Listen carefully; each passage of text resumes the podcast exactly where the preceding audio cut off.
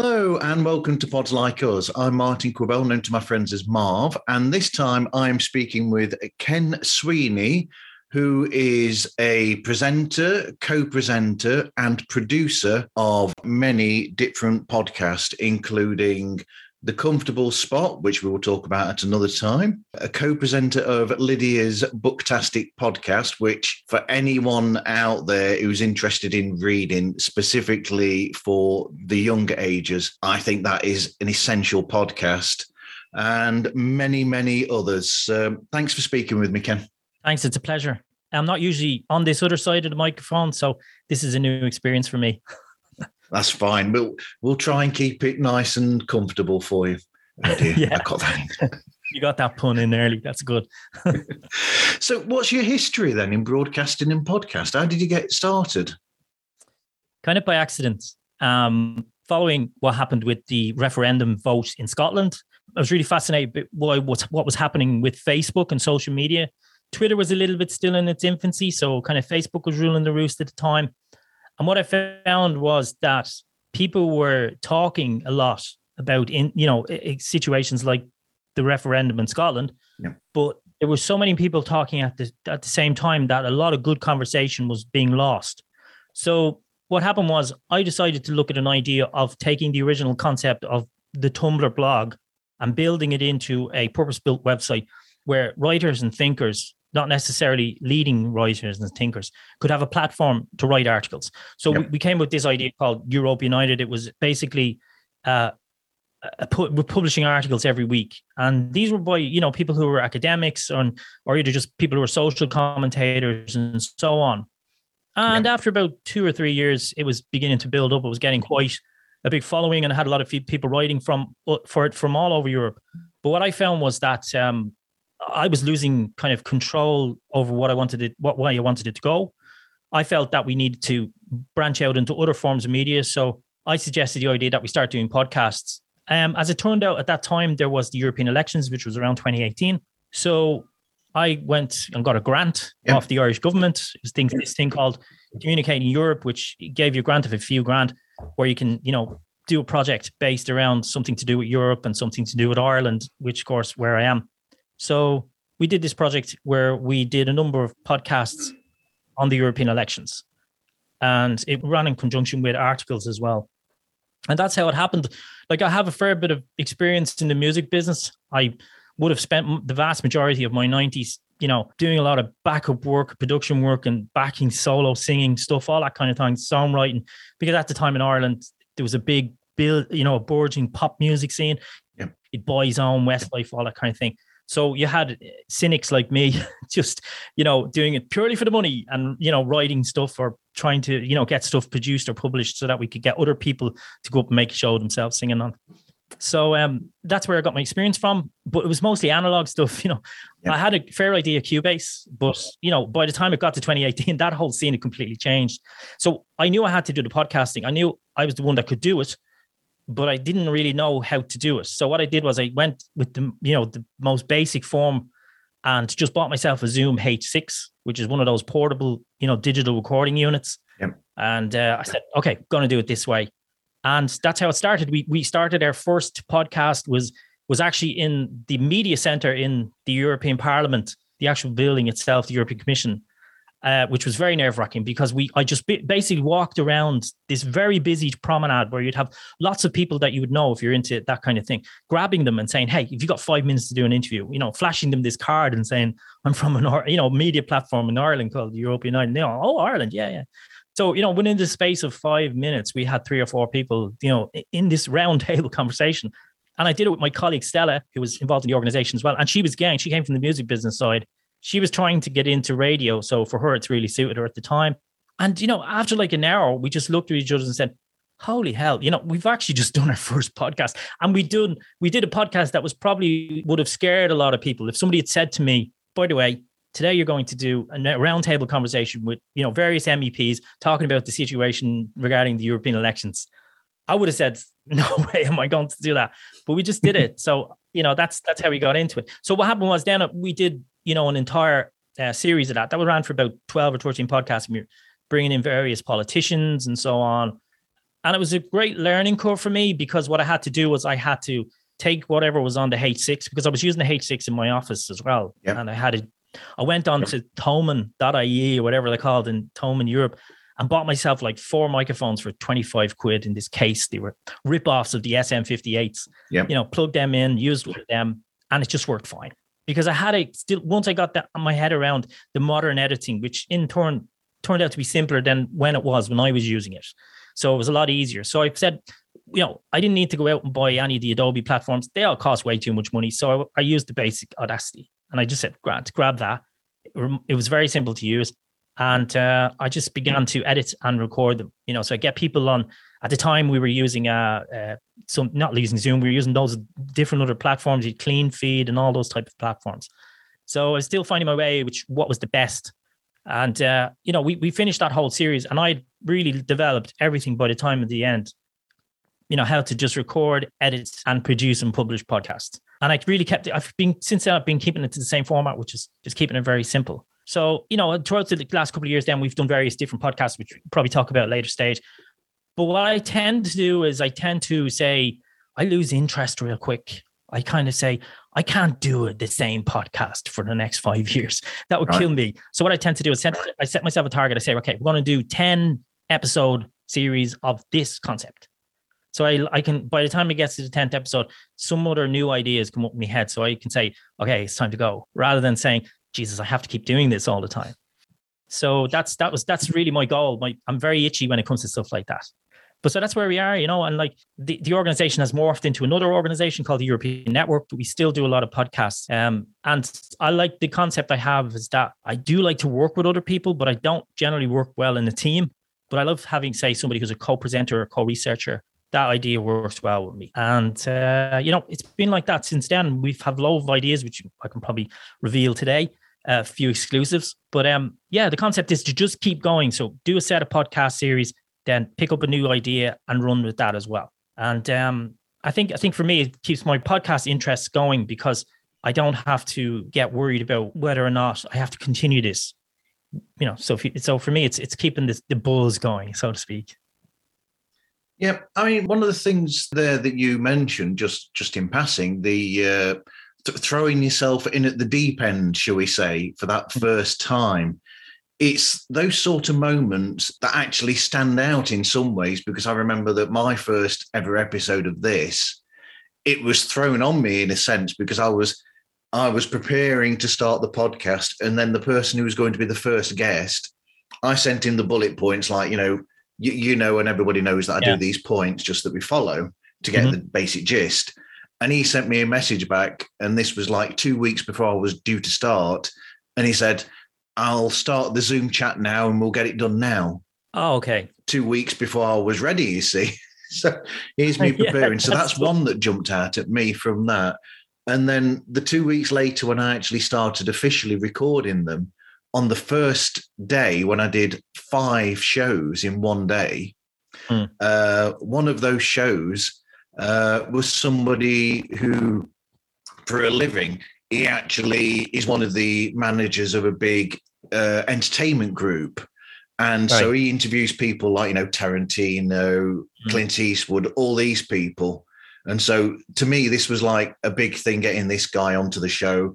And then there was a back and forth from him, and then he said, oh, I can't make it about 15 minutes before the time. He said, I can't make it for that time. I'm going to have to push it back an hour. And I said, yeah, okay, that's fine. And then about half an hour later, he sent me a message back saying, can we do it now? And you've got 30 minutes. Yeah. And I'm like, right, okay. So, but it's these moments that, because that put me into that position, then I had to make sure that I stuck to what was rigidly there and got what was needed, as opposed to going off on too many tangents, shall we say. And I had to stick to that. And in a way, it's that learning curve that you get, that you constantly, as you keep doing it, the more and more that you learn. Yeah. And the funny thing is, I think if you're going to do a podcast where you're going to interview people, this is an argument that I find all the time online, especially when people are discussing how they do this. I'm very much a stickler for a script. In other words, giving them something in advance, so it prepares them. I guess I get that from doing debates. I've done a lot of debates, you know, live debates, on table debates and so on. And, you know, you want the topics to be given to the people who are going to be your guests in advance, so they're not stumbling over their words, or they're not dwelling on something too long. And I find if you can do that with podcasting, you get a much tighter podcast. You're not sitting there waiting for them to think about something. And I find it depends on who you do it with. Like, for example, if you do musicians, authors, or say writers, or anybody, like journalists particularly, they're grand. They love that. Sometimes then you might say our more artistic people don't like that. They tend to say, it tends to give them too much room to say, oh, I don't really want to do that topic, or I don't. So you kind of experience kind of brings you into a notion where you say with a particular type of person or in a particular type of industry, you know who you're going to try that tactic with. And then sometimes you might just say, I'm going to leave that tactic. Like politicians, for example, you know, they look like they're going to, no matter what you give them, no matter what questions you give them, they're not probably going to give you the answers that you want. So you have to be prepared to follow up. So I always find, you know, my questions, if I'm talking to politicians, the second question is more important, which they don't know. And they never will know until they give me the answer. I know that they're going to give me one of two answers, and I have an answer, but I have a repeat question based on those two answers. So I think you're right. It's, you know, some people would say, oh, no, I don't like giving them anything at all. But I think if you're not well known, or if it's the first time you contacted somebody about this and you've just out of blue, they've never heard of your podcast, you have to give them something, I think, because they might get just a bit too suspicious. They might think this might be somewhere there's a gotcha moment, because that's happening nowadays with real life, you know? So I think you have to give somebody a bit of leeway, and you have to give them something in return if they're going to give you an hour or two time. You know, it's only fair, I think. Yeah, but also if they don't know what they're coming into from the off, you run the risk of it going wrong seriously. Because, I mean, I was only watching earlier on, completely different, but I was watching an interview earlier on, or a clip from when they were interviewing Tom Cruise. And this person, who's an Australian interviewer, suddenly went off script and started asking him about his relationship with one of his ex-wives. And it's like, I've seen even me, I watched it and I'm like, that is just so wrong. You do not do that. You don't go into those areas. There was no reason for the interviewer to go there. And that could easily cause the end of that conversation altogether, understandably. Yeah. Or the career of the interviewer. Yeah. Look, I mean, this is a crazy move. I've seen that video myself, and I tend to send that to some of my friends when they're asking me about doing a podcast. This is how you not do it. It's up there with the top 10 do not do from an interview. And I think the issue there is that some of Australian media is very heavily based on UK media. Yep. So they love getting those gotcha moments. It's the news of the world type of thing. And there are certain people that, you know, you can tackle with on that. And then there are other people who you just cannot go that way. And personally, I would do anything to have an interview with Tom Cruise. Yes. I can tell you this up straight. Yep. None of my interview would be about his personal life. I actually don't care about that. No. I only had a conversation today about Top Gun. Somebody's seen Top Gun, and they were saying, yeah, but you know, you got to look at him. He's a bit mad and all that kind of thing. And I said to him, I completely removed that from him, because at the end of the day, he entertains me. That's his job. And he does a damn good job of entertaining me. So if I was going to interview Tom Cruise, believe me, I'd have a long list of questions, and they would be all about how he entertains me, because I think my listeners would want to have those questions. Yeah. So, yeah, I think it's crazy. You waste a great opportunity, don't you? Yeah, you waste a great opportunity to do a deep dive in that situation and get some behind the scenes of some of his best films, you know, that I, who've never done that sort of interview or chat, even I would know that. I'll look at, right, so I'll discuss Rain Man, I'll discuss Born on the 4th of July, I'll go into this area, that area, the other area, and I won't want to touch any of that private side whatsoever. Mm-hmm. Or why has he not decided to do anything like, say, Netflix movies or anything like that? Is he the last of the great matinee stars? You know, those people who are untouchable, and no matter what, they don't go below the certain line within, you know, the movie making business. Yeah, it's like you did a great interview with Martyn Ware, didn't you? Thank you. From Heaven 17. Yeah, and I loved that interview. And it was great, because I was listening to that, because first of all, I'm a massive fan of Sheffield New Wave stuff, you know. Me too. Be it Human League, C or Heaven 17. Now, I always loved Heaven 17 because I always thought they were having a laugh while they were doing it. The other two were really serious, you know. You had Martyn Ware and I can't remember. It's gone out of my head. Glenn Gregory, yeah.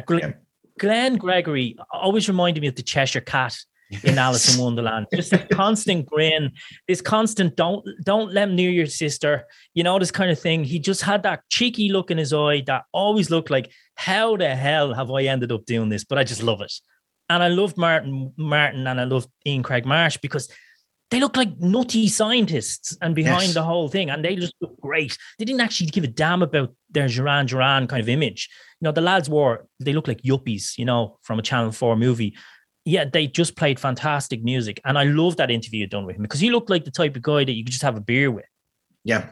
And so to go behind the scenes with that one is that I think you probably heard I probably left it on the show that I suddenly did a pivot on the show where what happened was that I realised that I was in a situation where I didn't want to just do, shall we say, a standard show and just look at his show because I thought it was too important to miss his history and his importance in the history of music. So I thought, sod it, I'm going to go there, and eventually that will lead into, because it is the history of the show essentially, and that's how it came about that he's be able to do this. So I thought I'll go for it, and that's what I went for.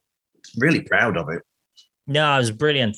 Yeah, it's great. I mean, it's brilliant. And you know, I got the chance to interview Midge Ure, and I had to be very careful about how I was going to do this. I you know, all my experience came into play. You know, I had to take this kind of moment and just put it in the box, you know, and like it happened to me. And I knew I had, say, 5 seconds to get that emotion out of me and them over the questions. So I sent them over the topics and questions. And I'm sure you heard it. I went with it very specifically interview, looked at one of his best albums as a band, Ultravox, one of his best albums, solo, how the production came about with Band Aid rather than tell us all about Band Aid, because, you know, he's been asked that questions a million times, but I wanted to find out more of the actual technical side of how the actual song was produced, the actual single. And then I looked at, you know, various other things like, you know, what's he doing recently? How does he feel about reunions and stuff like that? So I was had to be very careful about that. I knew I had an hour. So I knew I listened to a lot of other podcasts that he'd done. I forgot about all the interviews on TV and stuff. They were they weren't looking what I'm for. So I wanted to listen to other people who are obviously interviewing who are same boat as me. And I tried to, you know, stay away from what they've done. So, yeah. So it started like just this here. The Zoom call came on. I saw his face. Every childhood emotion came back. I just literally, my fist went, 5 seconds, took a breath and just went for it.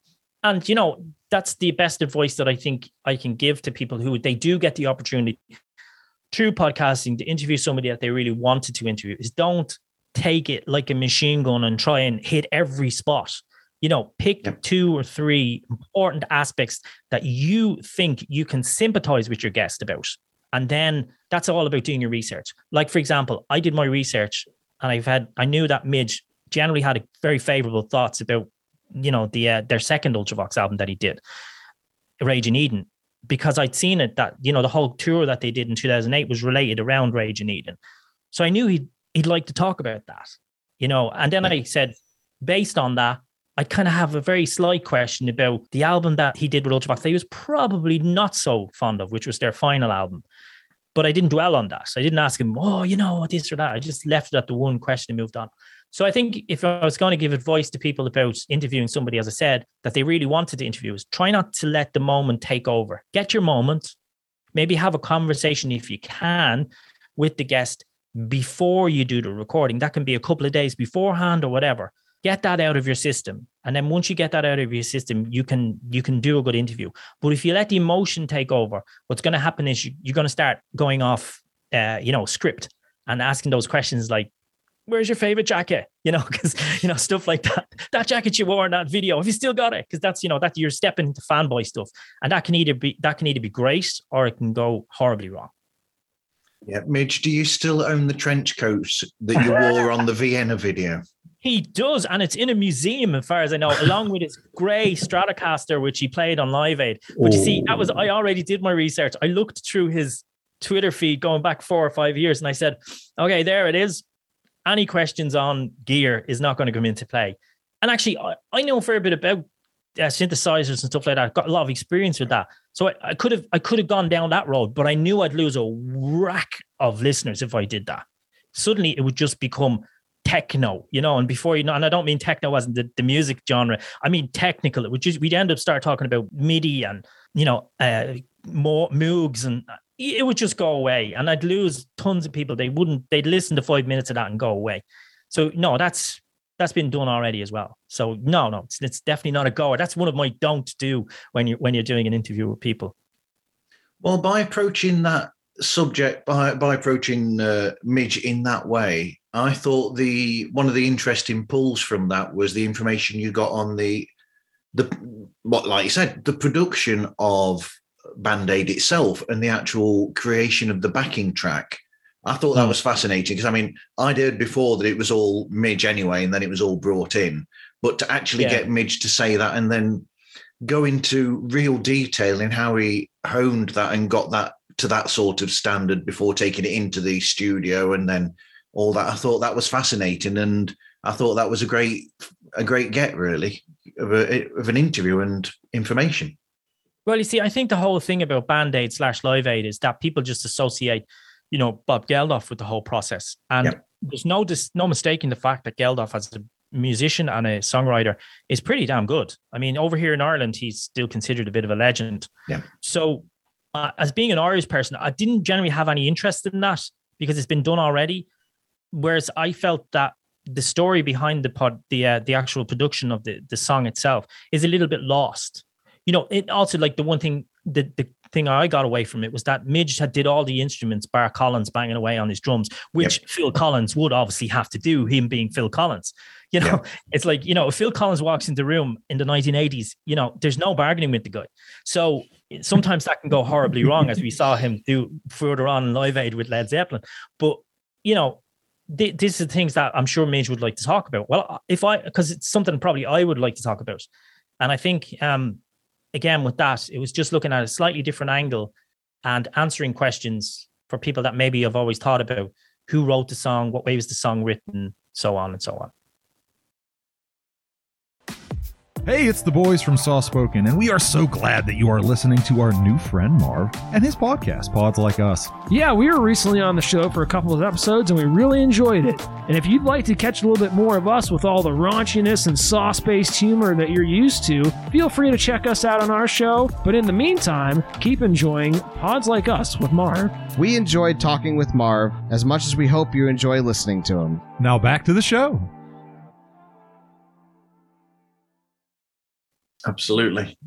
So, you know, we've gone on to a show that we're going to speak about some other time. And that, for anyone listening, that is one of the standout episodes for me of The Comfortable Spot. Thanks very much. It's great. So for anybody out there, then, here we go. Let's get your brain working. Okay. What shows do you actually produce? Right. Well, there's a few I've done. Obviously, the one I did was it was called EuroChat. That is available. All of these are available. I'm going to start with the European Network, right? So all of these are available on the European Network. If you just search it on any of your favorite podcast platforms, you'll find it there. So we had EuroChat, which was from 2018 to around 2020. Then we did a podcast series, which was dedicated to another conference which was happening in Europe last year. It was supposed to happen in 2021. It happened in 2022 because of COVID. It's called The Future of Europe. Now, I'm not necessarily a fanboy of the European Union or anything like that, but obviously, you know, I'm quite interested in the structure of it. So what we did was we did a podcast series called The Future of Europe, but we looked at kind of the other things that weren't being brought up in this conference. Because when these conferences get together, be national, international, whatever it is, Tory party, Labour party, you know, Democrats in America, or SDP in Germany, they always come up with the same ideas, you know, the big think tanks, you know, climate, you know, population growth, immigration, all of those things. So I tried to look at this idea from a slightly different concept. For example, Europe is a hodgepodge of languages. So we did a podcast on language. Yep. And we just didn't talk about languages, but we picked an idea of saying, well, let's look at the Irish language, because it's a really good example of how it is beginning to flourish under the concept of the European Union, which is kind of weird. It shouldn't really, you know, but it's doing better now since it's been in the European Union than it did in the 50 years of Ireland being an independent state. Now, there's a million reasons for that. But at the end of the day, the money that's going into that is helping it, because it means that the languages are being modernized. So we looked at that as a basis of talking about other minority languages, be they Welsh or be they, you know, from Lombardy or Brittany languages or Basque. So that was one episode we did. So you'll get the idea if you go and have a listen to the podcast. It isn't, please let me tell people, it's not a pro-EU.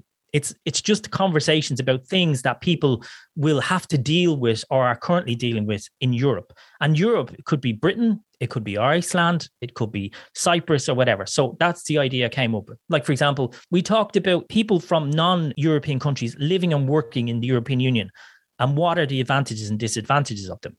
For example, one disadvantage is that if you come from another country and you go to live to study in Germany, education is 100% free. Hey? Which is amazing, you know? Wow. Yeah.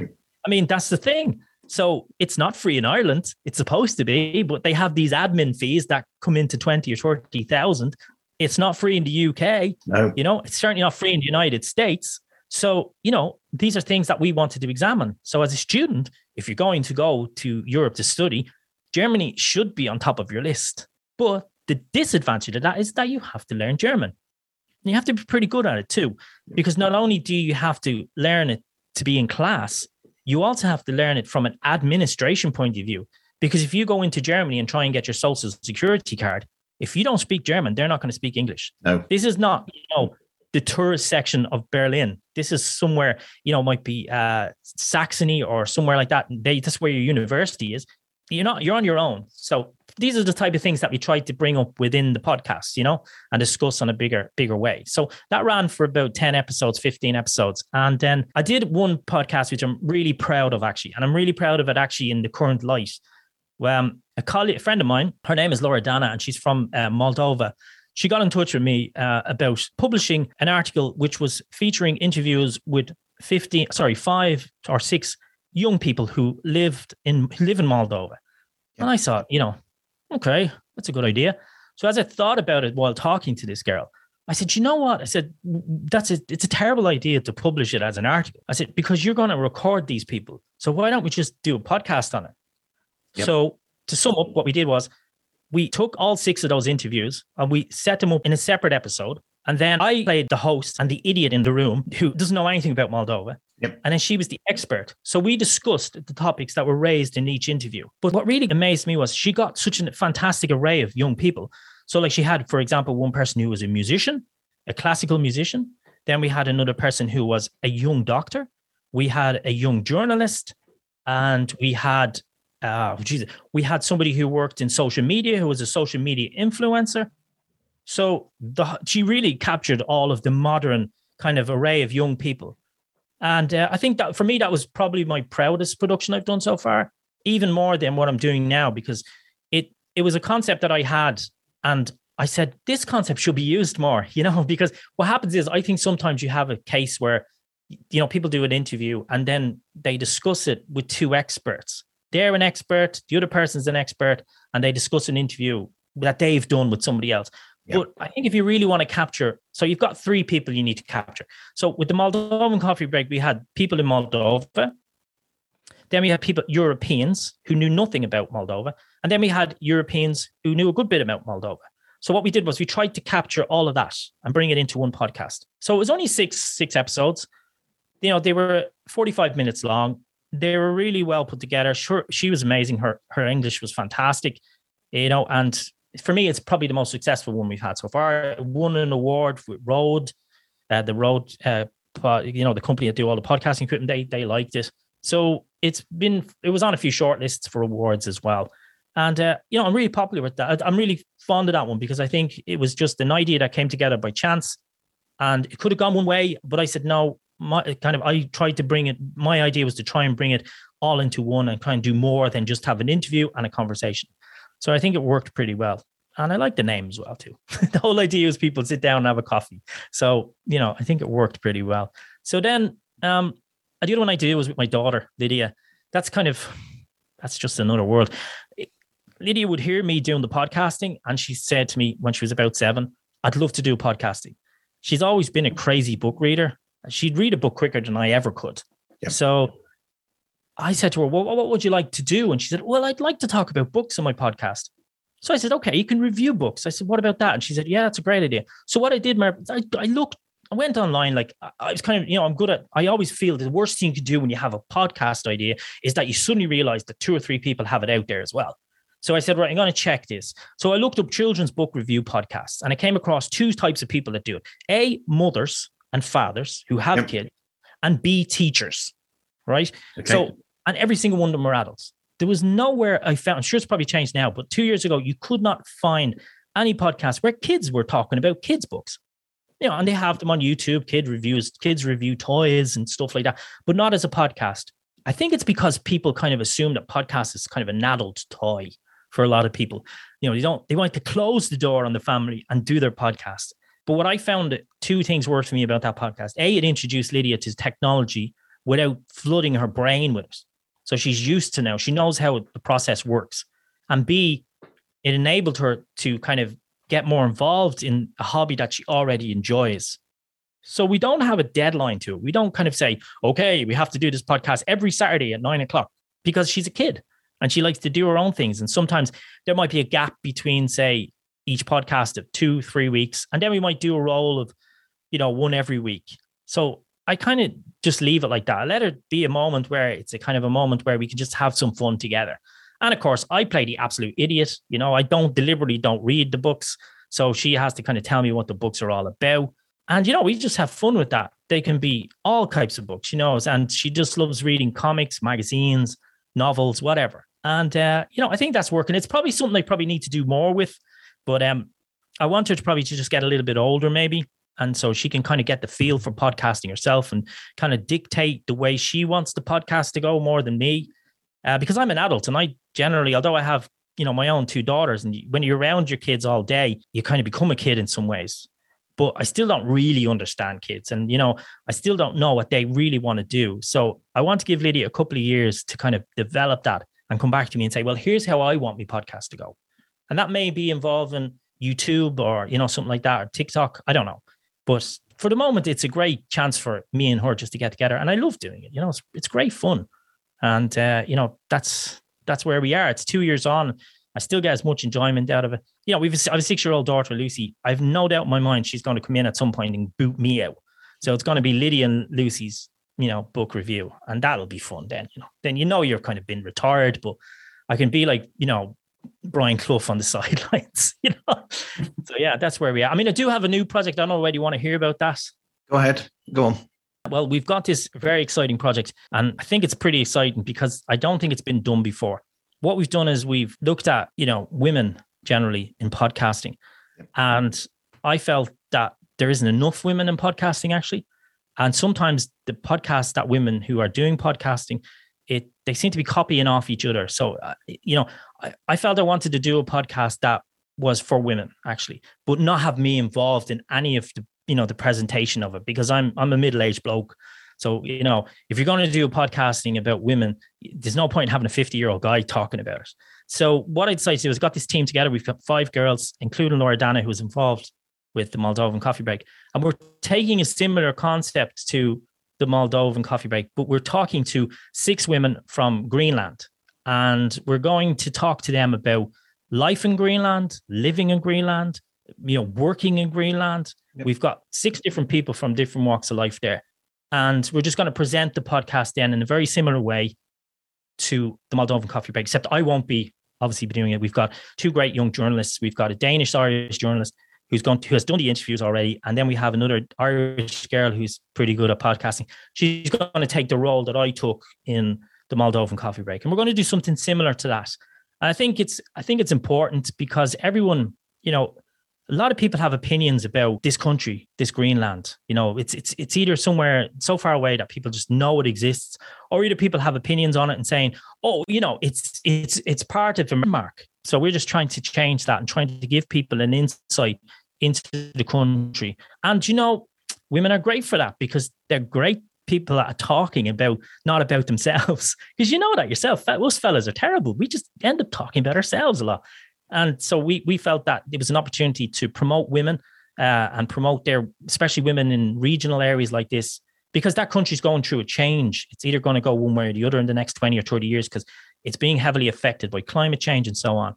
So that's where we are. That's probably going to get that out around September. But I think that's going to be, you know, something that I'll be again proud of.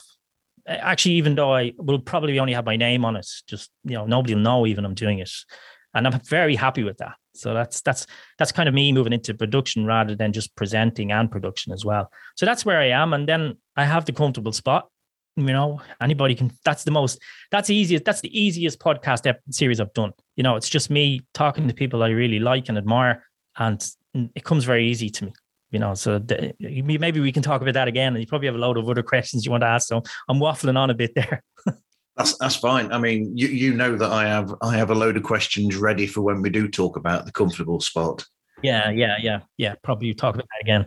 In passing, since you started the Booktastic podcast with Lydia, there are a couple of actual podcasting groups who do shows that are particularly for the younger listener. And one that jumps out at me is a company called Message Erd, or Message. I'm trying to say it with the H because I'm Northern. I can't say H's.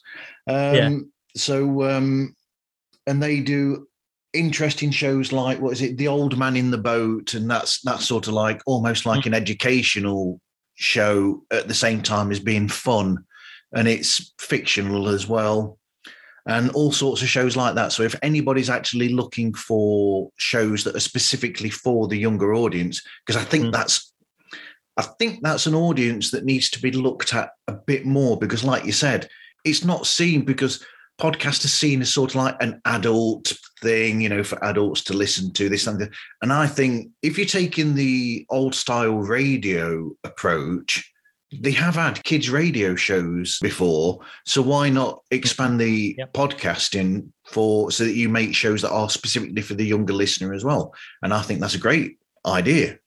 You could even have something like Why Don't You, which we remember as kids. You could have something like that with that's just kids doing kids things on a show for kids.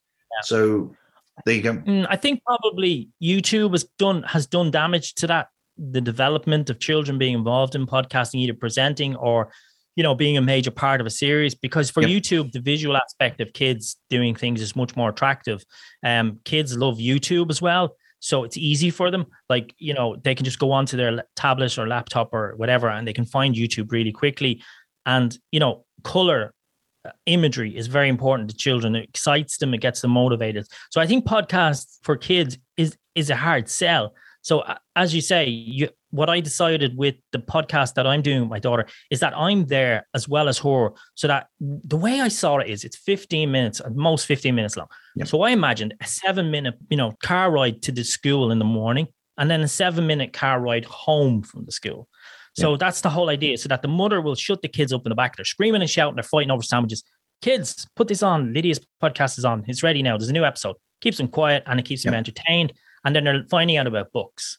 And then on the episode coming back, the next part, they come home and, you know, they can listen to the second part of it. So that's how I looked at it, because I suppose it kind of has to be that family thing. You know, you have to get mums and dads and kids to sit down and listen together, because kids they're not technically drawn towards podcasting. They're drawn towards YouTube. They're drawn towards CBBS or wherever that, and the CBBS apps and stuff like that are available. So if you're going to get them into podcasting, I think it has to be a family affair, which is why I thought rather than Lydia do it on her own, or rather than me do it on my own, I think it's better than I'm kind of like the dopey dad and she's the expert. Yeah. And it kind of, Lydia's great and her dad's an idiot. You know, so that's the whole idea. But the mums and dads are listening to it and they're going, you know, they're taking notes. I better get that book in the library or whatever. And that's how it works. So, yeah, I think you have to have something. If you're going to bring children into podcasting, it has to be something that is, you know, goes beyond what they're maybe used to, something that's different. Yep. But you also with that, I mean, we don't want to linger on this for too long. This subject we want to carry on with, because, like I said, I mean, eventually, hopefully, we'll look into that more at another date. But it hits the mark in another way where it's a bite-sized show, essentially. Like I said, it gives you what you need, doesn't stick around for too long, tells you, gone, on to the next thing. And it's got that sort of almost like old-style children's television approach where when we were younger, you'd have programmes that were on from 4 till 4:45 or thereabouts, and they would be 5 to 15 minutes at the most, long programmes that followed on from each other.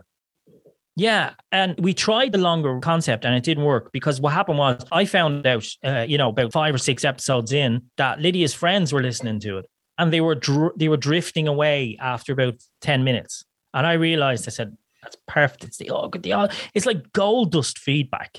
You know, when Lydia comes into me and she has 5 or 6 of these besties that she hangs around with. They're like something now, the Cookie Crew, this 5 or 6 of them. They're all from different backgrounds and they're all different.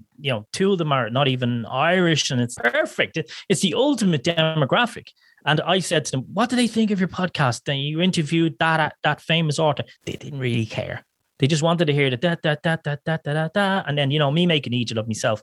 And then when it goes into the interview with the famous author of a very famous book they all know, they drifted off after 5 minutes. So if we are going to do the interviewing thing, it has to be more interactive. For example, we'd have to get one of the authors maybe to read something from the book or something like that, rather than asking them. What I realized making the mistake was that I was asking adult questions. I was trying to ask children's questions, but I wasn't getting it right. Yeah. She's older now to kind of ask those questions. And I think that's where we have to go, but we still stay with the 15-minute format.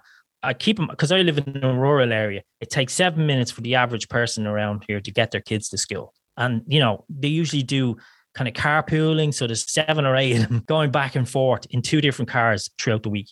So our idea is get the podcast on, they'll sit and listen to it, and then they'll do it at home. So yeah, you're absolutely right. If you're going to do kids pod, it has to be swift and fast paced as well, so that kids can run with it, rather than if they sit there, they get bored, they start twiddling with their fingers or whatever, and then you've lost them. A bit like adults, really. Nothing changes. Exactly.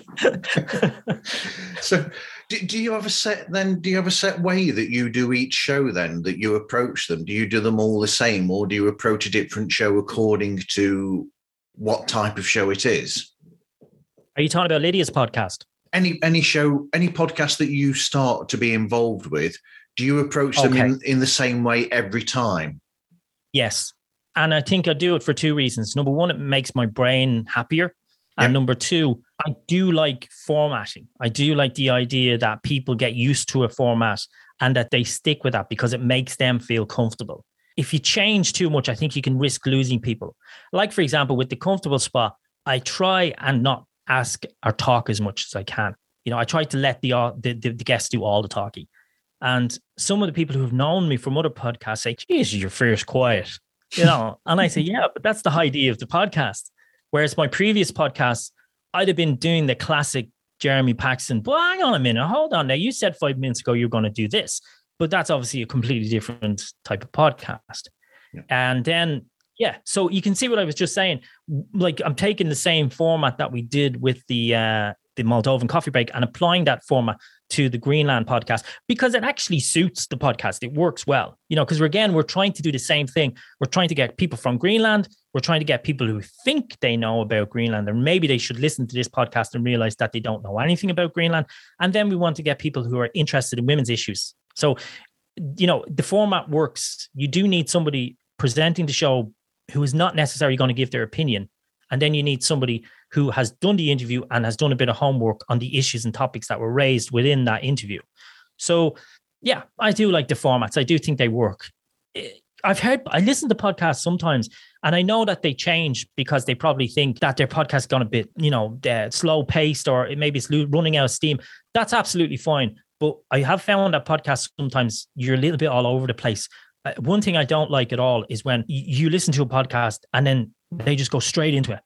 Hello, my name's John, and this is what I'm going to do today. And then the next week they have a really long intro with music. And, you're kind of sitting there going, I want to give you the chance, and I'm finding it difficult because I can't get comfortable listening to your podcast. I don't know what you're going to do. So I do like, you know, intro music, same length of time. Yeah. Maybe that's the old school record producer in me, but you know, I like to have formats. I think that it makes people, they know what they're going to get, and if they're sticking with you, they're going to be happy. But my new changes along the way are okay as well, as long as you just don't go rip up the page and say, hey, today we're just going to end after 10 minutes, you know. So that's another thing that really annoys me as well. I don't like podcast series that I listen to that are an hour and a half one episode, and then they're 10 minutes in another, which I've seen, yeah, which I can't understand. I don't mind an hour or an hour and a half or something like that. Or actually, I don't even mind if I've done it the odd time where you might say, okay, this podcast is going on a little bit, but I'm just going to do this because the conversation is very interesting. At least you're giving your listener an opportunity. You know, they're looking at you, they're watching, maybe they're going to work and they go, okay, I'll pause it now and I'll listen to the rest later. But then you might have some guys and girls who do podcasting and they just, their times are all over the place.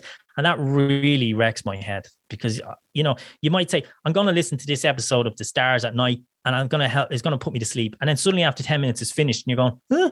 You know, so yeah, so you know, so I find that a little bit of organization is good. I don't know what you think. I mean, I don't know whether you do that or not. I've had half an hour episodes, as I've mentioned before, and then I've had episodes that have gone like the Martyn Ware one that went over 2 hours, just over 2 hours. But I thought that was essential to go with that, to get that background of Martyn Ware, really. Yeah, but you see, in the podcast you did say that though. You see, yes, you said it twice. So you said it at the very end, the very start, that we're going to start on something here and it's not necessarily what I intended the podcast episode to be about. Yeah.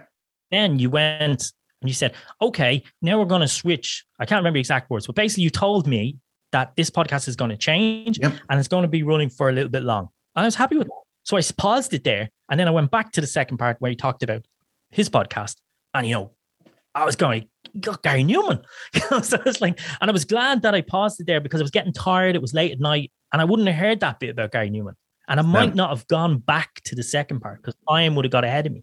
But because you said to me, we're going to take a break here. We're going to switch the podcast. I said, okay, good time to stop. And then I was ready to listen to it the following evening. And I'm really glad I did because I got to hear that Martyn Ware had Gary Newman on his podcast, you know?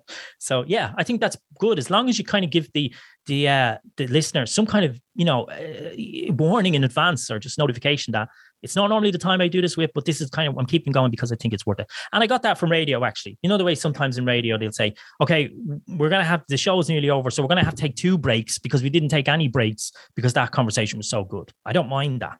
I don't mind listening to 5 minutes of advertisements on a radio station if it meant that the presenter had gone the extra mile just to get the better conversation because it was rolling so well.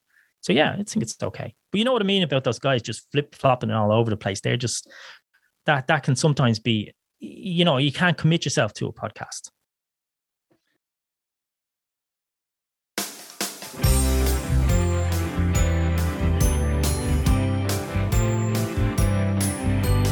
Hello to all of you boys next door, mums and dads, new weds and nearly deads. Introducing Dangerous Amusements, a brand new podcast where we talk about the music of Elvis Costello. I'm Stu Arrowsmith, and in each episode I'll be joined by a special guest to chat all things Elvis, and I'll be asking them to help me compile the ultimate Elvis Costello playlist.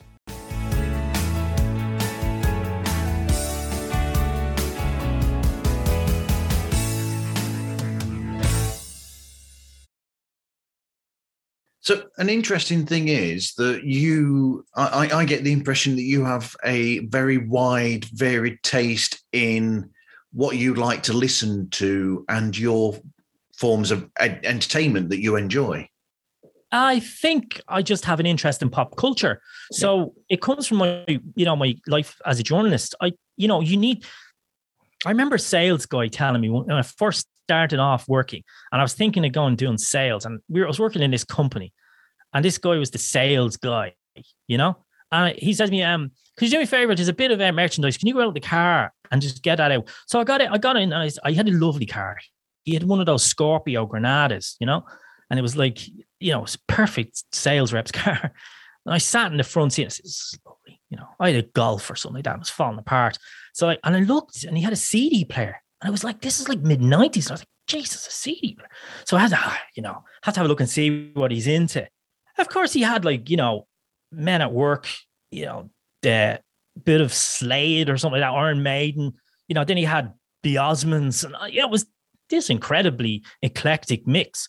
So I said, this guy's up for a slagging, you know. So I went up to him and I said, come here, I had a look at your record collections. Absolutely dire. And he said to me, that's not my record collection. He said, that's my salesperson's record collection.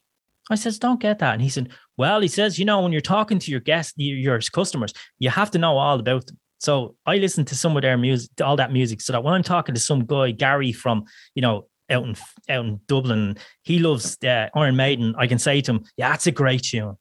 Yeah. And I thought that's how you got to be if you want to present a very, you know, a kind of an eclectic TV show or a radio show or podcast.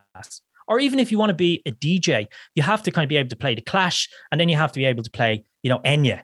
Because that's what I think a lot of people do have generally in lives are very eclectic. So when I looked at the Comfortable Spot podcast, I kind of wrote down all the people that I was interested in. Then I wrote down all of the interests that I was interested in. And I started to number them from one to whatever. And I found all the people I liked were from very different walks of lives. And then B, the subjects I was interested in were extremely varied. So yeah, I think it works. I think it's all about getting people who are interesting to listen to. And I think generally you'll have somebody maybe who might have listened to my interview with Matt Kaplan from the Planetary Society because they like space. You know, they go, oh, that's a good interview. I like that. But then, you know, they might want to listen to, say, Fergal Lenihan, who talked about writing a book with the Irish president, because I think the whole standard starts to slip in. It's a bit like, you know, Parkinson's, you know, the original Parkinson had that ability to have people sitting there because they like to hear good conversation. And you know yourself, right? Good conversation is gone from TV talk shows. Yeah. You know, whether it's Graham Norton or Jimmy Kimmel, they're only on to promote something. They're not on to discuss them or discuss something that's on. So when you look back at Dick Cavett in America, or you look back at Parkinson, you know, the conversations were heated or they were kind of a bit wonky at times, but they were still great. You still look back on them and you still go, yeah, That's what actually a good conversation should be like, because you got to make your guests feel comfortable, I think, and then you've got to be able to get something out of them. And I think Parkinson and Dick Cavett in the States had a wonderful ability to do that. He'd sometimes just sit back and let the guest waffle, you know. And you know, when the time was up, he'd kind of just step in very smoothly and not interject. So yeah, it's very eclectic. But you know, there's a very famous TV show over here in Ireland called The Late Late Show. It's been running since 1963, and there, you know, it's only had a couple of presenters over the years, but the most famous one was Gay Byrne, and he used to, you know, he'd say, and you know, our sponsors today is, you know, Mullahan Guest House in County Kerry. They have a beautiful hotel out there, and there's a night for everybody and one for everybody in the audience. So I kind of always had that in my head. I always think there has to be one for everybody in the audience. The one thing I would say that I am very careful about is that I truly believe in getting a good gender balance on the actual podcast. If you do have a lot of guys, the mood could change. So I when I'm looking at my guests, I try and even that out. You know, it's a deliberate thing. I don't feel any shame in saying that, but you know, you have to have as many women on your podcast as men, and whatever gender people want to be. I don't know anybody in those genders, but actually I feel that I will begin to do that, because I'm beginning to, you know, kind of domino effect, you know, when you're on Twitter and you're following people and then you come across other people. So yeah, I think I constantly have that in mind more than anything else. But I don't know. Do you think, I'm curious, you have a very eclectic mix as well on your podcasts. Is that because you just have podcasts? Because it's not always podcasters, is it? No, it's not always podcasts. It started out as podcast, but then because the show is called Pods Like Us, and it looks at I've sort of stretched the idea of the show in a sense to include online content providers. So now I've gone into people who provide, like, who make videos for YouTube channels. I mean, there's some really creative people creating animation and all sorts of entertainment on the internet. And it's something that grabbed my attention over the last year or so that I've seen that. And I just thought that's something that perhaps needs to be looked into as well, because I think it's an important part of what's going on and the change in modern popular culture, basically pop culture. So I've gone into that as well, but some other areas that I go into, I've had three people on who don't do podcast at all, but they listen to podcast. So that's turning it on its head, and it's me asking them, why do you listen to podcast? And what are you actually looking for in a podcast? So then that turns it so that us as we as podcasters can listen to that. And it's also, it's sort of teaching us and showing us what they're looking for. But it's always, I'm always trying to look at different ways of going into that subject of online, you know, entertainment. Yeah. What amazes me is the commitment, and you know this, right? Yeah. Of some podcasters who do these most, you know, they indulge in a hobby or they indulge in some kind of theme. And I kind of get to myself, how are you able to do this? I really don't know how you're able to have the commitment to do it. Like, you know, we watch silly movies, or we watch, you know, movies made by Francis Ford Coppola backwards. And you're kind of going, okay, that's kind of really funny. And actually, stupid blokes tend to be into that sort of thing, you know. I think pop culture when it comes to girls is very different to pop culture when it comes to guys. We always tend to do those ridiculous things, you know. How many burgers can I eat watching Psycho, you know? And it's all this kind of thing. They add this extra envelope to it, you know. It's like the risk they're taking that you used to take when you were kids. Which, by the way, I think why a lot of lads love Stranger Things on Netflix, because it reminds them so much of being idiots, like some of the characters in that show. Yeah. So I don't know how people can do that, because my concept's really easy. It's just, who do I like? You know, will I shout out to them? Will they say yes? And if they say yes, when can they chat? So, you know, I don't really have to do that much kind of deep thought. You know, I just kind of know I have the advantage already because I like this person. I may only like them because I've read books they like, and they could turn out to be an absolute plonker. But at the end of the day, I kind of have the experience not to let that happen. So I think every podcast I've ever done has been successful. It hasn't been a stonker where I said I can't publish that, because I don't let it happen. I make sure that it goes down a certain road. And that comes with experience, obviously. But yeah, again, some people, like, you listen to these podcasts and they're challenging their guests, and I'm going, I'd never have the balls to do that, you know? No. Because I always think, you know, are you going to walk out halfway through the podcast or whatever? So again, maybe you've listened to a lot of American podcasts. Maybe it's an American way of doing things. I don't know. See, us Irish people are not very confrontational in that respect. When it comes to what I do, there are a few podcasts out there that are very popular, and I think they all tend to run down this route of being nice and wanting to be liked, you know, by both the audience and the guest. Whereas, you know, in America, there are people who love themselves and their own podcast, and the guests are just this existential aspect of them, and they could do without the guest if they really wanted to, you know. Absolutely, definitely. I'll switch light on so you can see me. Yeah, I'm turning into Andrew Ridgely here with the tan. Yeah. So yeah, it's great. I mean, I do enjoy it now, you know. I mean, the thing is, I suppose it's like everything else. If the one thing I would give people advice is if you're passionate about it, stick with it. Don't get disheartened by figures. I think podcasters are over fascinated by viewing figures or, you know, listening figures and stuff like that. You know, I sometimes it gets to me as well. I think I go, you know, I wish more people had heard that podcast. But you kind of have to say to yourself, you know, there's a million podcasters out there. And if you can get, I've even said this, if you can get 10 people to listen to your podcast, because of the sheer population figures in the world, you know, there is the potential to get 1,000. You know, you just have to kind of stick at it. And another thing I'd probably say is, unless you have to, don't try and date your podcasts. So what I try and do with each episode, I don't try and talk about too many relevant things that are happening at that time at the recording, because I think that what that does is, from an archive point of view, it still makes your podcasts interesting. So I think if anybody has a topic or a subject to cover, be it history or rock music, whatever, they have the advantage in that their pod, you can go back to their podcast. Like you, I went back to your podcasts, and I didn't sit there and go, this is too out of date, I don't want to hear it. You know, so I think that's an advantage. So if you're going to pick a topic to do, unless you're really into, say, current affairs or something like that, I think it's best to stay away from something that will date your podcast too quickly. You know, because then what happens is if somebody discovers your podcast and they start listening to it, they're going to go back and listen to all the other episodes. And I think that's really good because then your numbers go up all the time. But like I said, I'm not really that fascinated by numbers. I never have. I think it's all about personal achievement. And, you know, look, if I never did a podcast ever again, I could still turn around and say, I did an interview with Midge Ure, who was one of my idols. And every bloke in my class would go, wow.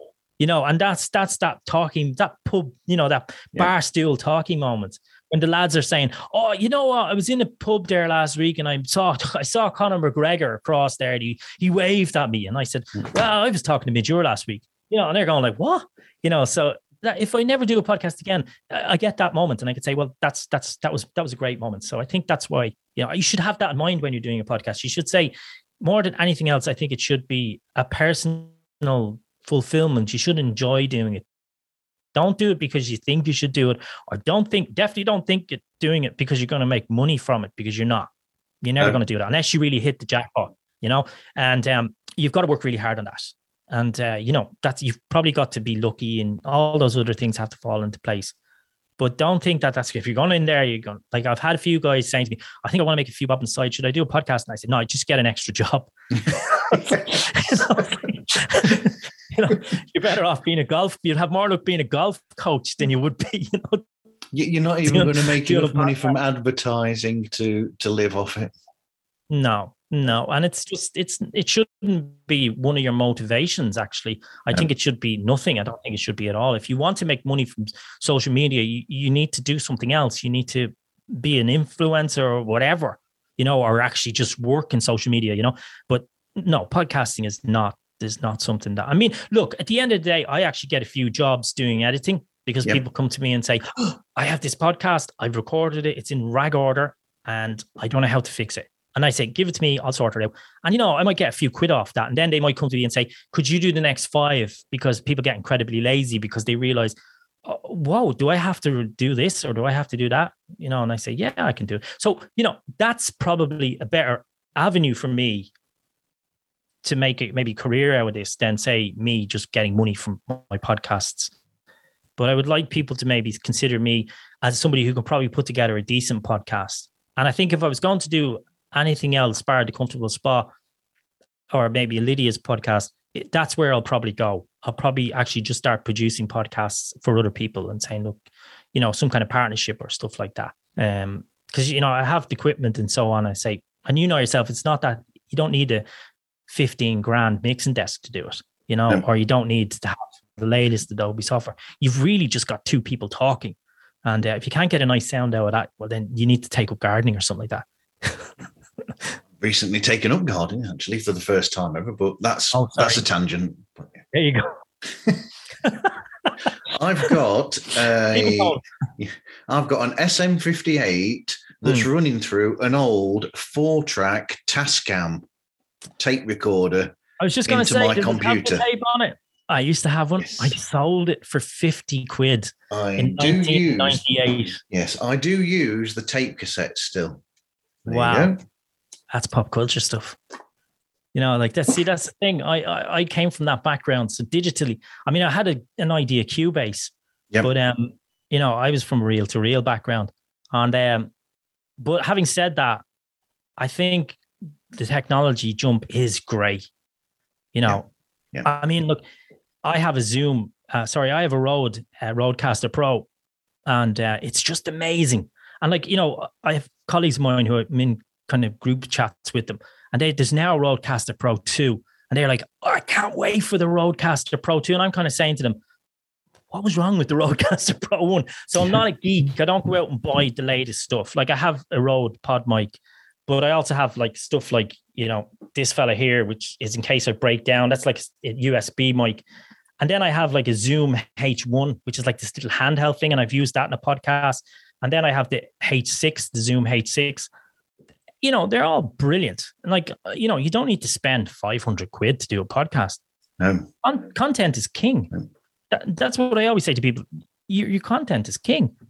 I was asked to edit this podcast before for this, I won't say the organization, but it was one of these non-profit organizations based in France, and they were doing an English podcast, and they were interviewing people on the streets, And it was just very artistic and it was really boring. And I was kind of going, this is just so boring. No one's going to listen to this. Like, because they were asking them really existential questions. Like, how do you feel about the sun today? I was like, you know, it's like, I said, you know, I said, look, if you're going to do something like that, you probably need to do it visually, you know, because, you know, you want to see the person. You might find them attractive or you might find them whatever, but you have to have that extra bit. And, you know, they even said to me, well, we have this intro. And I said, okay, well, what is it? 20 seconds. You can't have anything more than 30 seconds.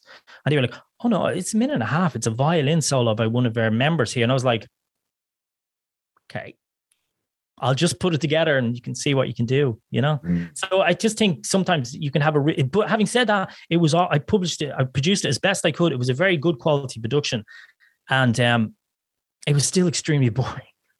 Like before you even got to the content of the podcast, you had like 2 minutes of this music.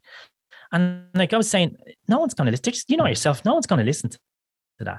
You know, a really good podcast, in my opinion, has to have something that goes to the subject matter fairly quickly, whether it's an introduction on you or an introduction on what you're doing, you know. But if you have this 1.5 minute solo, you know, not everybody likes a violin solo as well. It's not like you're doing a piece that people are going to like, you know, like the Monkees or Led Zeppelin or even Go West.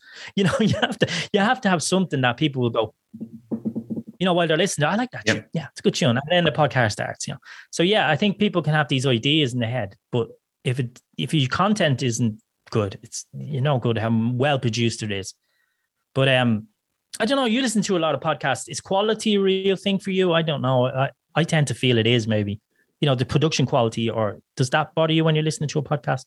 I think so. I think a lot. Sometimes I'll listen to shows and. I've not pulled them up for it, but you'll find that they don't look at the levels of each person, for instance, which really irritates me, because you'll have someone who's all the way up there and then you'll have someone that you're struggling to hear.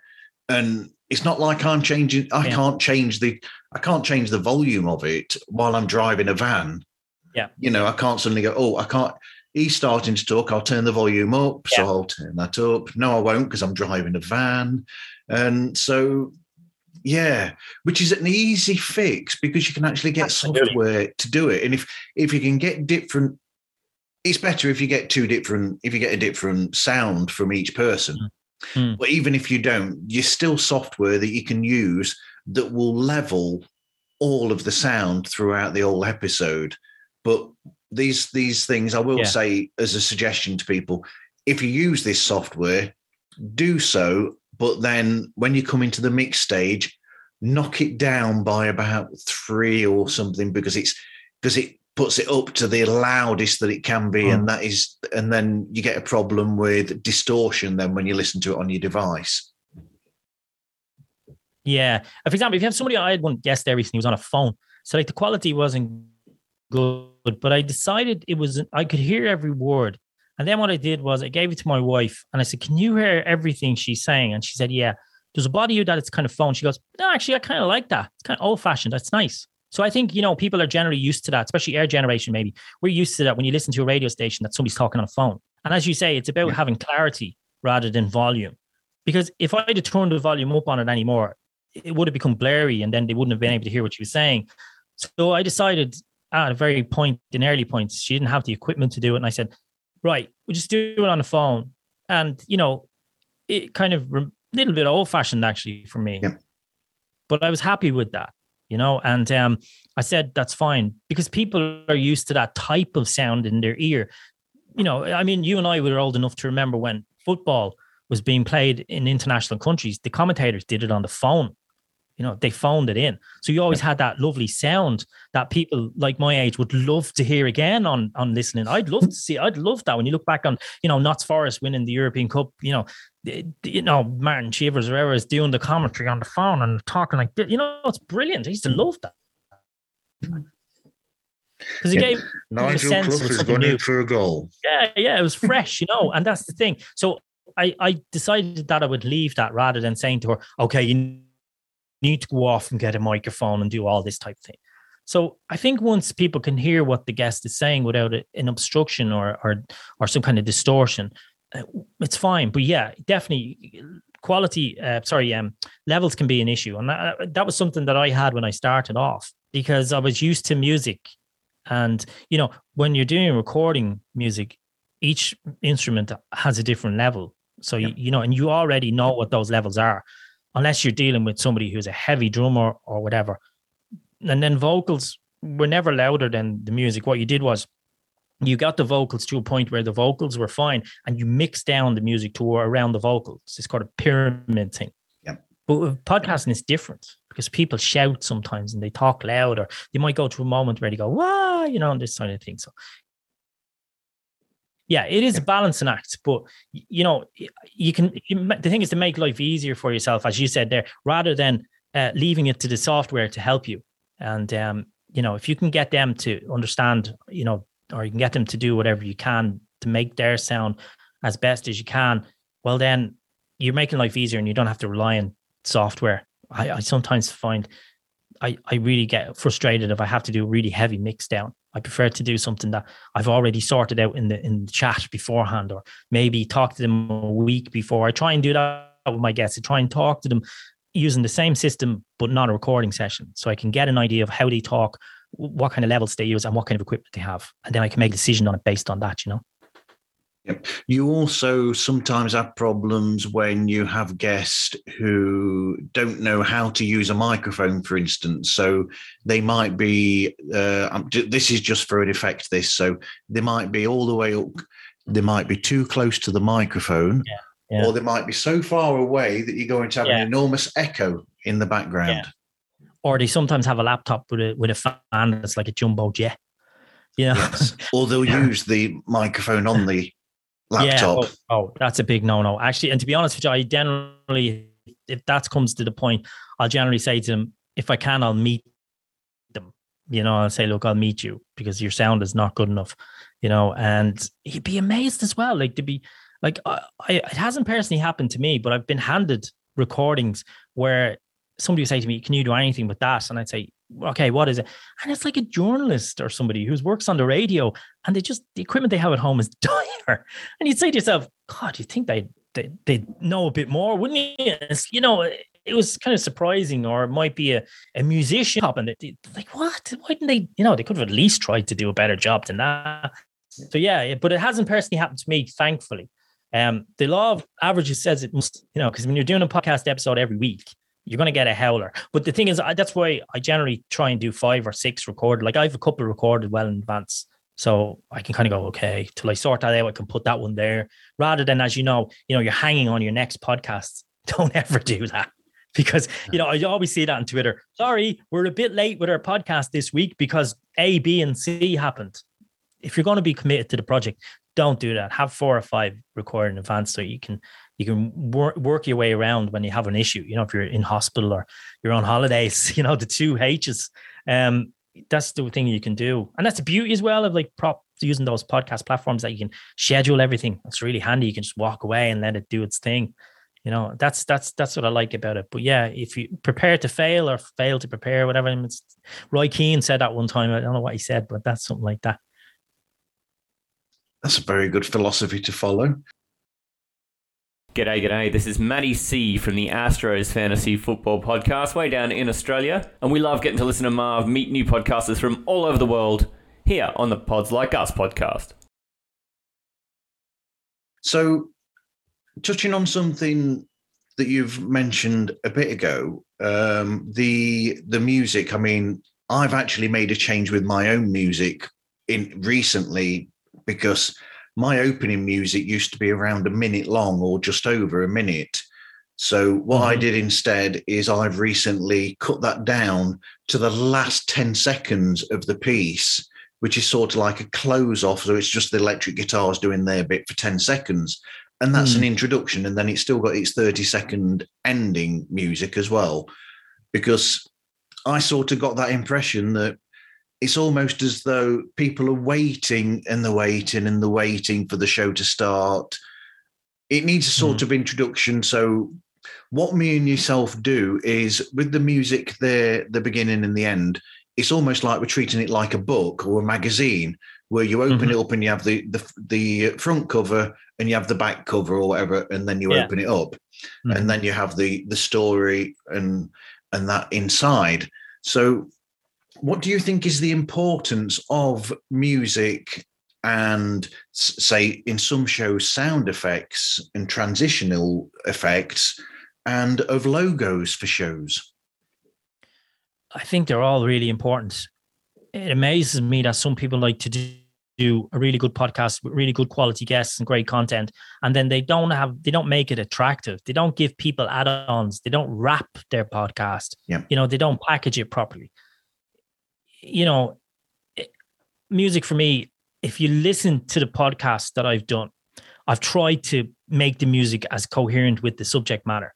So when we did EuroChat, we were an Irish podcaster. So we went for this kind of this U2-ish style of music. Yeah. You know, we went like it's very U2, kind of right around the time of 1990, Unforgettable Fire, heavy kind of strat, you know.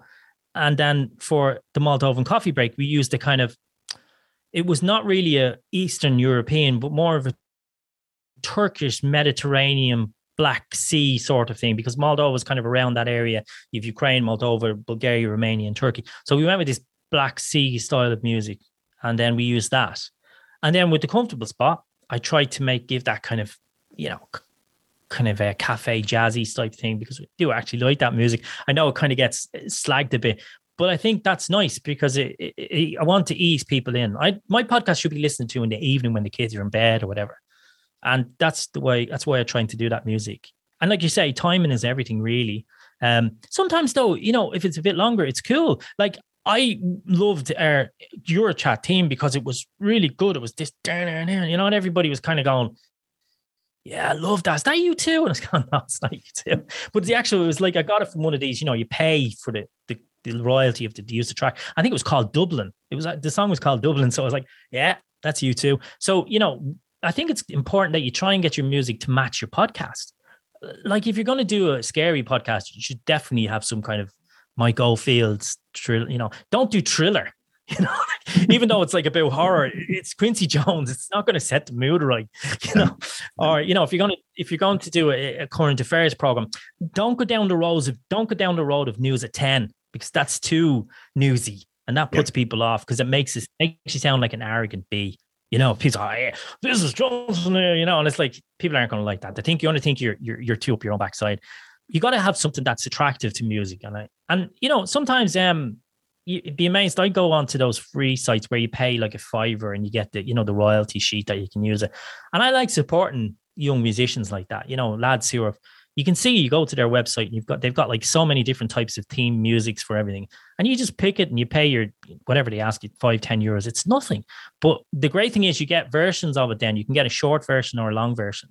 So I'm pretty good at slicing and dicing when it comes to that. But I do like to have shorter version. And I'll pay the extra money for that, because if it means that I can get a 30-second one and then a, you know, minute long, they can be very handy to use, you know. So yeah, it is. Your second thing about logos, I'm terrible at logos actually. Yeah. I wish I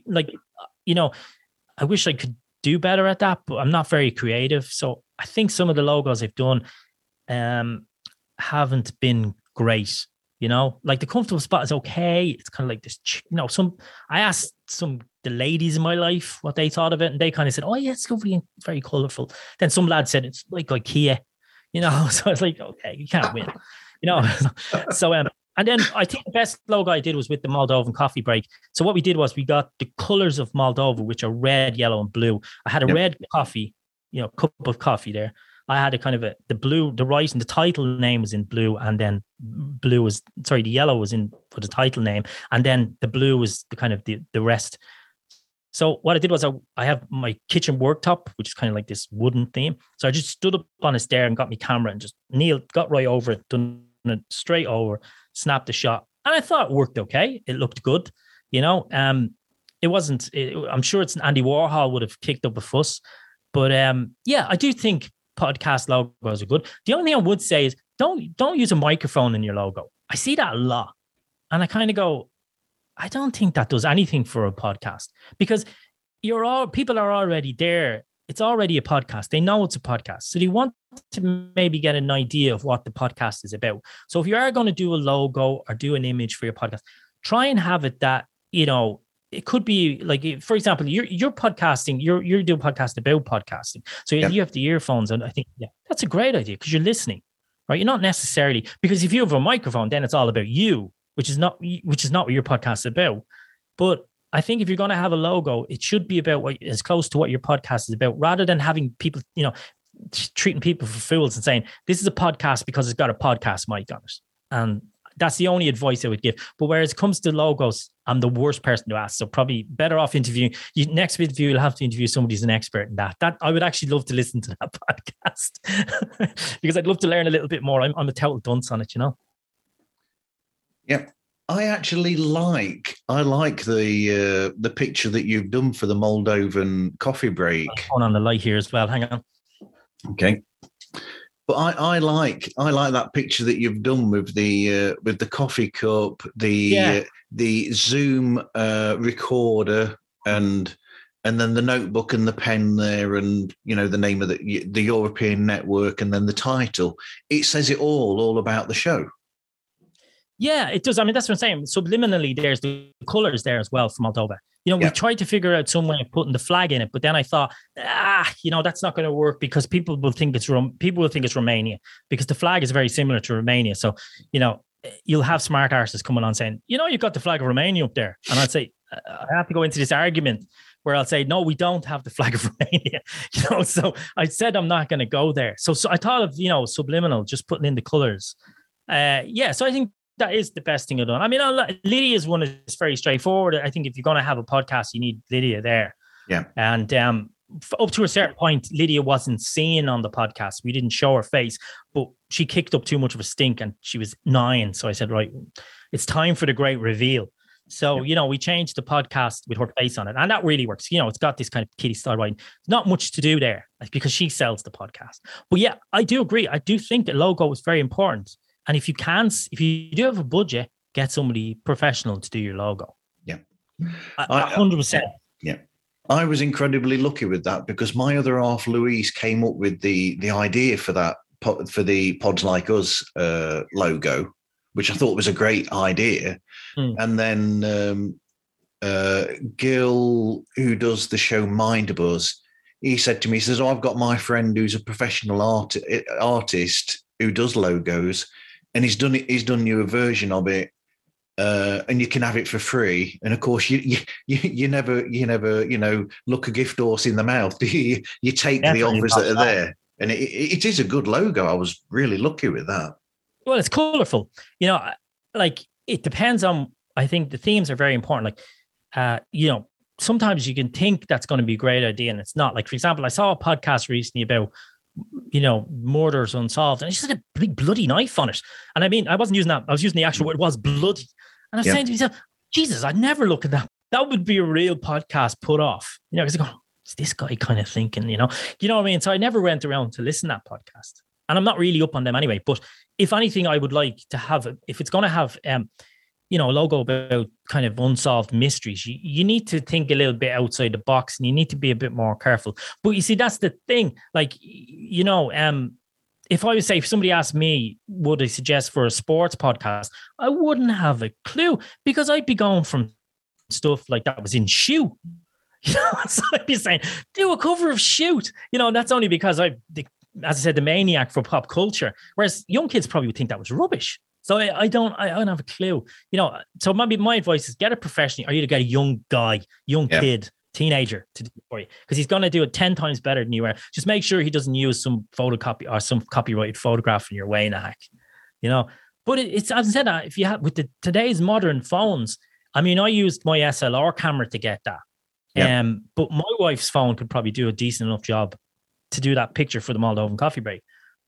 So kids nowadays are so creative that they can do things. So if you have a younger cousin or something, tell them what your podcast is about and ask them to do a logo. I guarantee you they'll have something better than any of us old farts could ever do, you know.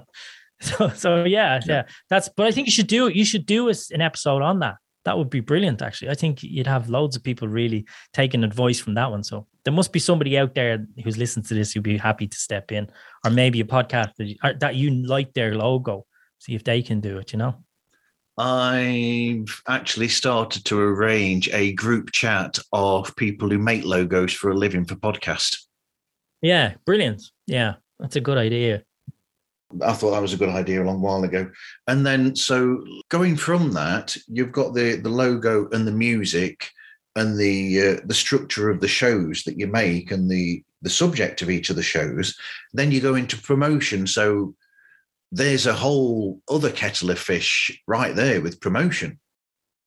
Yeah, I think you're just getting that baseball and you just get on the biggest ferry crossing the Irish Sea and you're throwing the baseball, hoping it's going to hit the Isle of Man. That's what promoting a podcast is like. You just don't know what there's nothing set in stone. There's no book on it. There's no, fact sheet. There's not even a guy out there that knows what he's talking about. No, because it depends on so many factors. It depends on the time you put into it, your subject matter, who you know, are you really liked? You know, do people like you? You know, you could be an idiot on Facebook or Twitter, and people just generally don't like you. So there's just so many factors, and I just don't think about it.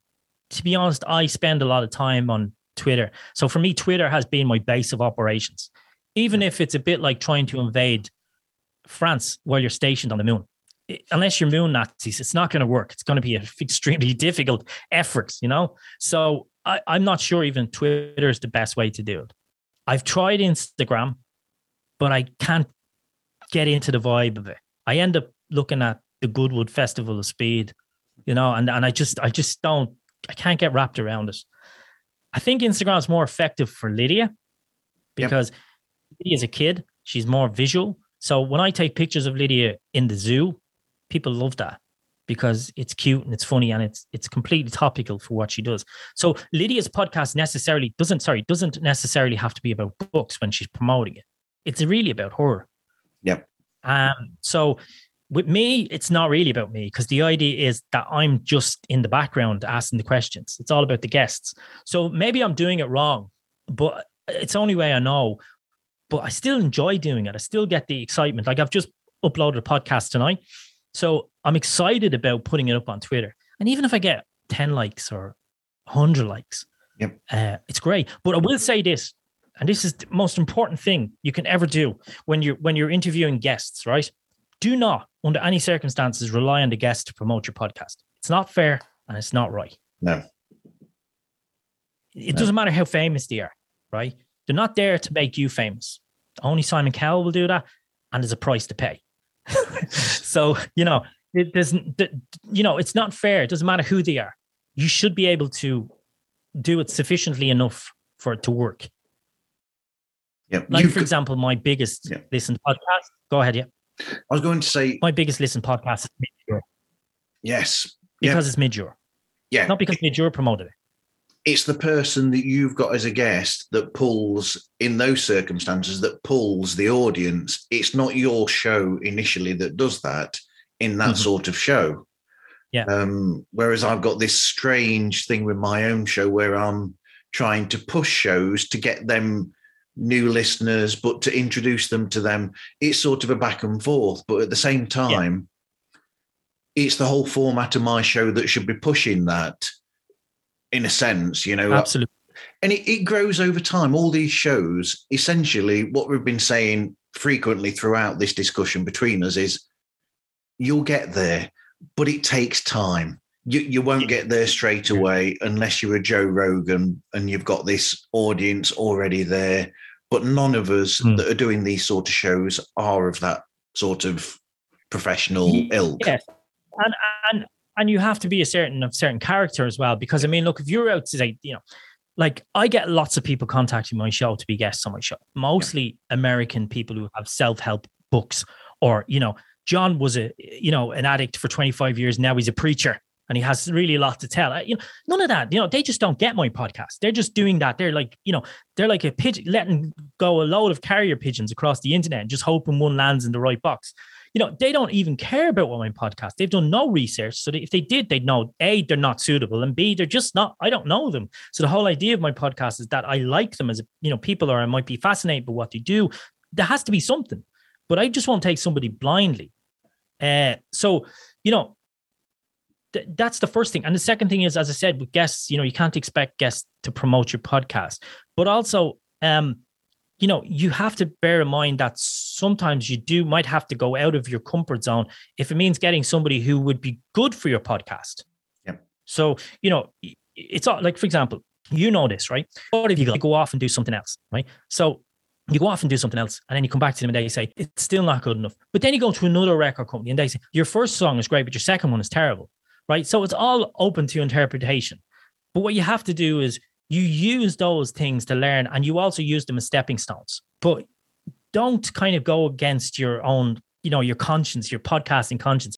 You will have to get people sometimes that maybe you don't really know much about or you don't really like, but if they're good for your podcast, if they give your podcast a bit of stature, you should do that, but don't do it all the time. Don't go against your principles. Like, I could probably go outside and, you know, and get loads of people, but I probably wouldn't enjoy talking to them, and they might bring me more listeners.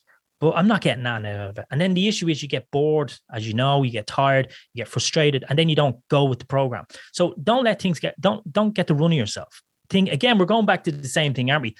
More listeners, more rating, and then in some cases, more money. That's the last. Podcasting is a little bit like doing that painting that's going to make you a lot of money. It's most likely you're going to be dead by the time it starts making money, because actually the fact that you died has made it more valuable. So, you know, podcasting is a little bit like that, and that you have to be really patient and just realize that it might not never work. You know, I've about 40 tracks, 50 tracks of songs that only my 9-year-old daughter loves, but she plays them all day. She plays them more than I've ever even heard them. And she says, Dad, why don't you go and sing this song, Mary? And I go, because that was 30 years ago, but it's great that she plays them. But I didn't force them on her. You know, she just said, what's all these CDs? You know, and I said, you can have a listen to them if you want. So podcasting is a little bit like that.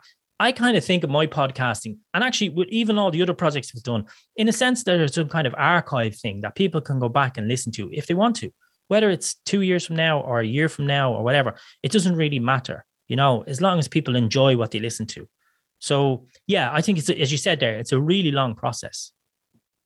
You've reminded me there's a work colleague who started with the company about 7 months ago, and for some reason he sort of like approached me and he said to me, he said, I found some of your music online. You know, this is from back in the day when I used to do music, and he said, so he says, what were you thinking when you did this, this, and this? You know, and he's bringing up these things, and I'm thinking, and I'm saying to him, I don't remember. I said, that's like 15 years ago, nearly 20 years ago. Yeah. I have no idea where I was back then, because I'm a completely different person now. Yeah, yeah. It's like the Ricky Gervais incident, isn't it? Yeah. You know, like I remember when I was in school, and there was a band called Naked Eyes, and they did that song, Always Something There to Remind Me. Yeah. And it was your man Simon Climby, actually. They came to Climby Fisher and had a few hits as well in the 90s. Yeah. But I remember, like, I had this smash hits kind of book, which I kept from 1983. And it had in it, like, you know, the top 10, who's going to be big in 85 or something. And I remember Naked Eyes. I was looking back on it, and this was like about 10, 12 years ago.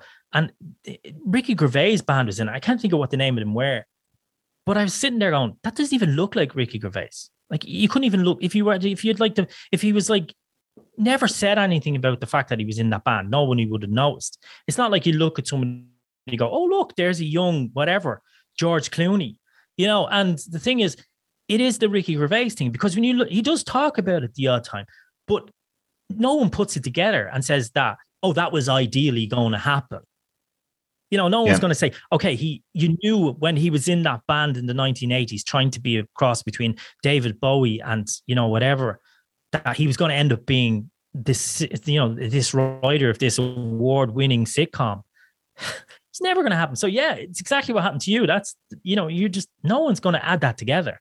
However, some people, being Ireland, people still add that together. I still get text message from saying, here, Sweeney, are you not doing the local pub anymore? Now you're doing podcasting. So it's a smaller country, so we still get that in the year, you know? So that does happen to Irish people, yeah. But no, I agree with what you're saying. It's a different world. Hey, it's Gil from The Mind Buzz Podcast. Today's mind culture and social podcast. And you're listening to Pods Like Us. So where do you stand on the whole idea of changing the formula of a show? Are you for... I think we touched on it a little bit earlier on, actually, but It's a difficult thing, isn't it? Changing a formula of a show. You can understand if you start a show that there will, over time, possibly be a slight change in some ways over time. But I mean, I'm one that's not for dramatic change from one to the other, like you were saying earlier on. So, what do you think of the whole idea of changing formulas? I think it depends on what you're getting out of it. Like, again, I keep saying this, just put the numbers aside. Don't change a show because it's not getting great numbers. You know, you could end up doing it in the nude and it still might not get great numbers. So put that aside, right? That's nothing you've no control over. You've no control over that unless you're willing to spend 10 grand in Google ads and all that kind of thing. And you're not going to get your 10 grand back, by the way. Yep. You're not going to control it. So that you have to put that aside first. So the other thing is, if you're not enjoying what you're doing, then yeah, by all means, change the format, but give people a bit of a warning. Maybe change it subtly. Don't suddenly go, you know, we've had a current affairs program and now it's suddenly going to be lighthearted banter with lesbians. You know, you can't do that. It's just not going to work. You're going to lose every single person. You know, I find is a good way of testing the audience is that you do bonus podcasts. Yeah. So let's just say, for example, you have a one-on-one and you're talking about a subject. So maybe your bonus podcast be having four people together and having a joint conversation. Or you might just have a bonus podcast where you're tackling a topic that you don't normally tackle. So that can give you a little bit of feedback. The advantage of a bonus podcast, again, is that people know it's a bonus podcast. So they're going to commit to it, knowing that it's probably a one-off that they might not like, but it's not going to affect their overall feelings about the show. And also, sometimes you might be mentally unable to kind of keep that going. You might want to change. I'm a little bit like that. That's why I was saying to you earlier on, generally, for me, the Comfortable Spot podcast is a move away from what I've always done and continue to do outside of it. You know, EuroChat was great. It was getting me up to 1,000 listeners. And, you know, we were tackling all sorts of issues. We were interviewing politicians, you know, political thinkers and all that kind of thing. But my chair was getting really itchy as I was doing episode 18 of EuroChat, you know, and I'm kind of going, I want to do something else here. I'm bored. And that's my problem. I get bored. I kind of go, I know I can do something better than this. So then I get this idea into my head. Why don't I do this? Or why don't we do Euroscience? You know, and we did Euroscience for a while and that was great. We loved that. But again, that's kind of going, don't know. So I think if you have an itchy bum a bit like me and you kind of, that's fine as well. But you need to end your podcast properly. You know, you need to say, okay, guys, we're going to, you know, take a break for a few months. We'll be back with season 2 and then try something else in the meantime. And if you don't like that, you go back to what you already have. So, you know, I see that a lot with people and I think that's okay. But then, as you know, there are people who just start, we've been doing our podcast, episode 199. And I'm kind of going, I don't know. Don't think I could do 199 podcasts, you know? So it depends. But maybe if you have something like what I have is where you have this one that's running continuously all along. And then you have your other ones that you're kind of dipping in and out by 6 episodes or 10 episodes. I kind of think with the podcasting nowadays, everybody's really got such a short ear, as I call it. They're listening to a podcast for the first 5 minutes. So I think you should do what Netflix does and just have your, because you know, you and I are old enough. When we watched Star Trek, The Next Generation, or YE50, they were 20 episodes long, right? So now you look at Star Trek or you look at any of the Netflix short, they're 7 or 8 episodes long. Even stuff like, which I kind of think is a really clever, if not crazy move. You look at Star Wars, for example, which is like a money bag. You know, it's like stick Star Wars on it, and yet they only do 8 episodes. for all of their ones and the Marvel ones as well, 8 episodes. Now, my kid's kicking up a stink at the end. She's going, wow, I want more. But I'm an adult and I kind of go, that kind of works because it gives you ground to do lots more and, you know, vary across the board, mix the episodes together. And I think people should consider that for their podcasting. They should do 6 or 7 episodes if they're tackling a topic rather than just go with it and then wonder how you get on. Because sometimes if you can say to a person, this is a series of podcasts or 6 series episodes, people go, okay, I'm going to commit to that. I'm going to sit back and listen to that. And again, it's going back to the content is king. So you got to do a lot of work at the start. Rushing into a podcast, I think, is crazy. You got to listen to other podcasts. You got to listen to other podcasts that are on the same topic that you are. You got to look at the way they do it. And then you got to look and see if there's a different way of doing it that could be more attractive. And, you know, maybe a short podcast would work. So yeah, that's my sixth sense on it. You know, I think it's down to the individual and what they want to get out of the podcast, you know. Well, that next point on the bullet points, number 10, I've already ticked off because we've given people, got advice from you all the way through. That's what the whole episode has been getting advice from you about podcasting. So where can people find you and get hold of you then, Ken? Okay, there's probably 2 ways. If you go to the europeannetwork.eu, you'll see all the podcasts there. You just click on the tab and all of the podcasts that I've done with them is there. There's about 40 episodes, I think. And as I say, they're broken into each series I've done. So when you go onto the tab of the website and click on podcasts, you'll see each podcast series is broken down there. Have a listen and see what you think. And then I have The Comfortable Spot, which is thecomfortablespot.com. And all the episodes are there. But you can find it anyway. You know, as you say, I hate using this this phrase. I don't know where it's come from. Maybe you can tell me. But, you know, you can get it wherever you choose to download your podcasts. So that's really, I mean, Lydia's Booktastic podcast.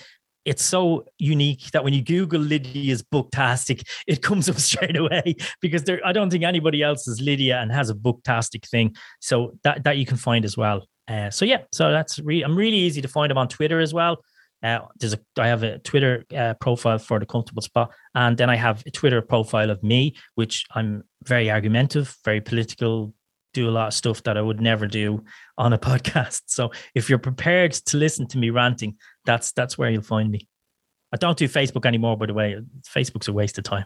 So so it's Twitter or on my websites. That's great. Anyway, thank you for speaking with me today, Ken. This has been lots of fun. Yeah, it was an absolute pleasure. I didn't think we were going to talk so long, but this is what happens, I suppose. Yes. So, so thanks a million. And best of luck to all of the podcasters out there. And hopefully they can get some information from this crazy fool. I'm sure you've given us lots of great information, I think, there. Anyway, thank you, everyone. You can find Pods Like Us on Twitter, Instagram, and believe it or not, TikTok as well. Brave man. I'm trying. And you can contact us through podslikeus@gmail.com. Anyway, thank you, everyone, for listening and hope you listen again to another episode of Pods Like Us.